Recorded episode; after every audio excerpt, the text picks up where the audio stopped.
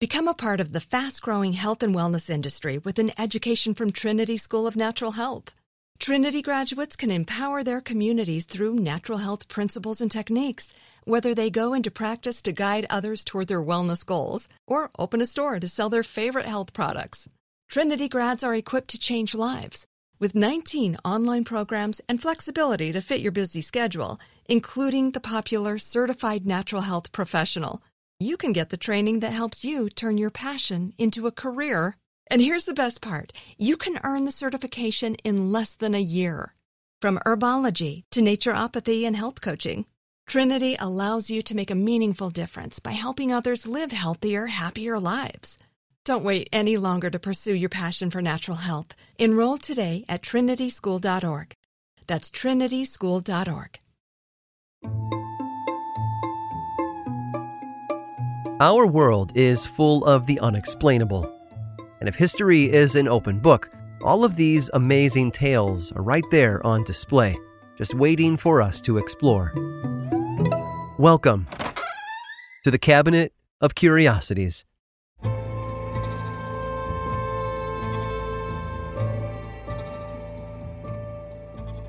You have to wonder if some people are born to be conned the way others are born to con them. We believed that David Copperfield made the Statue of Liberty disappear because we wanted to. We want to believe the prince promising us untold millions in an email because of what it would mean, how it would change our lives. What we don't often think about is why people deceive us.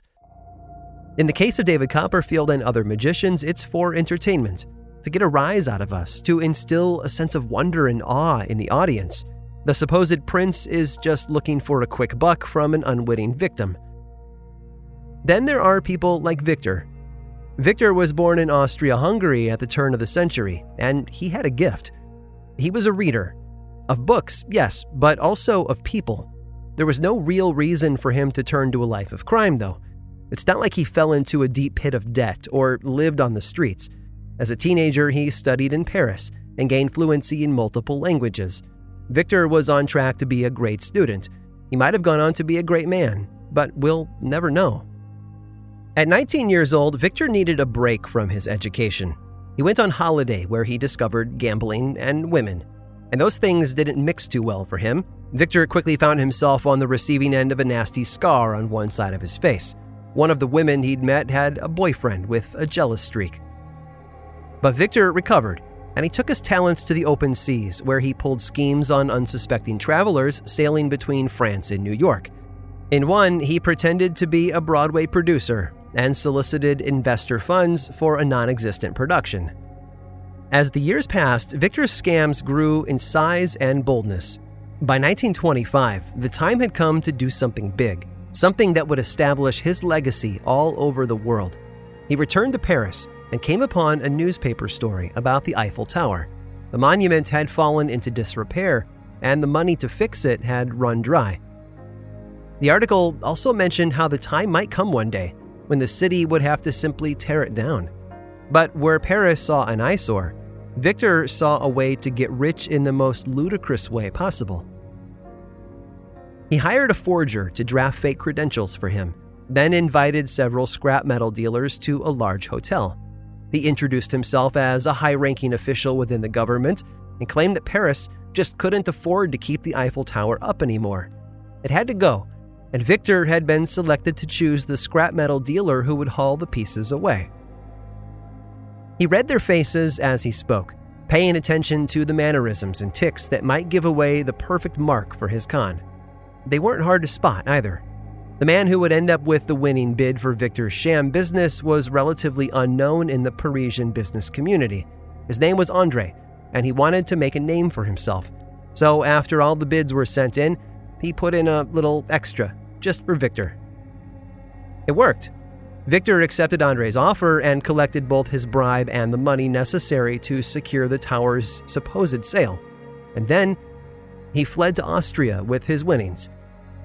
Poor Andre didn't know what had hit him. He couldn't go to the police, nor could he tell his fellow businessmen without looking foolish.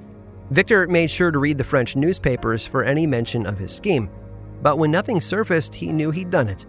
He had sold the Eiffel Tower. Now, if that had been me, I'd have stopped there. To pull off one of the greatest cons in history without anyone else knowing about it, including the police, would have been great enough. But I'm not Victor Lustig. He wanted to press his luck to see if he could hit the jackpot twice, not once. So one year later, he returned to Paris and tried the same scam again, this time with a new group of scrap metal dealers. Only this time they were prepared. The police had been tipped off about Victor's meeting and went after him. But his craftiness got the better of them once again. He moved to the United States, where he returned to a life of smaller, pettier crimes. Well, almost. You see, he'd found a new mark a businessman from Chicago, a man no other con man would have thought to cross. Victor promised the man that he would double his money if he would just invest in an amazing new business opportunity that he had planned. The Mark agreed and gave him $50,000. Victor promised that he'd have twice that much in just one month. Well, the month came and went, and Victor hadn't doubled the man's money. Except this time, the con man didn't flee the country. Honestly, there wasn't anywhere that he could have gone anyway. His mark would have found him and made him pay one way or the other. So Victor just returned the $50,000 to him without a cent missing. The Mark was so impressed with Victor's honesty, he refused it, telling him to keep it for his trouble. And the man he tried to swindle out of that 50 grand? None other than the king of crime himself, Al Capone.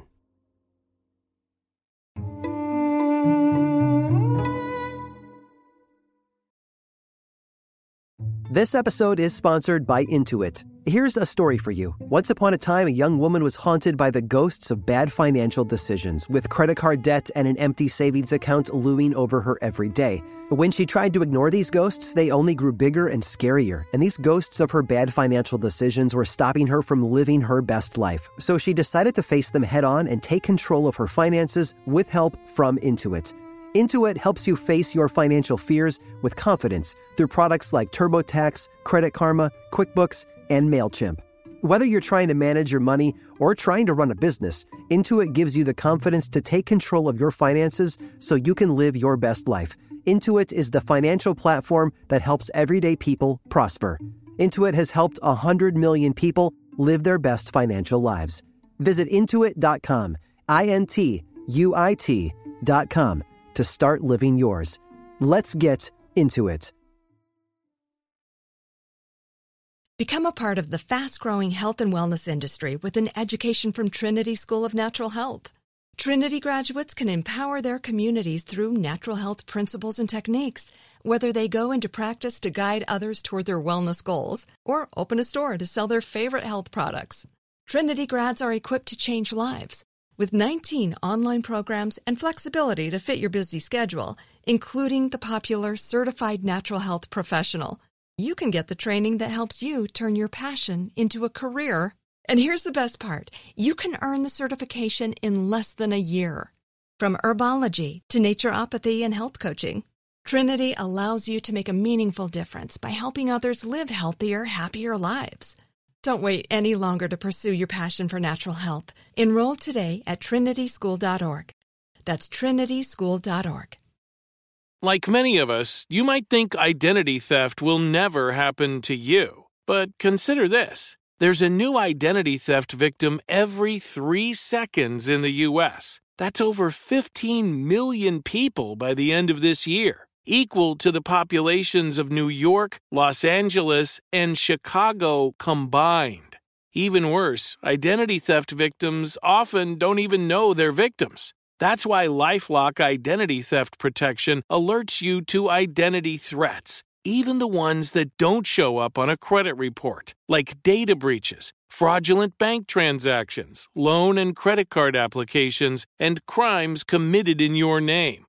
If your identity is stolen, your own dedicated Lifelock US based restoration specialist will work to fix it. Lifelock protects you in ways that you simply can't on your own. Join now and save up to 25% your first year at lifelock.com slash iHeart. That's lifelock.com slash iHeart to save up to 25%. Identity theft protection starts here.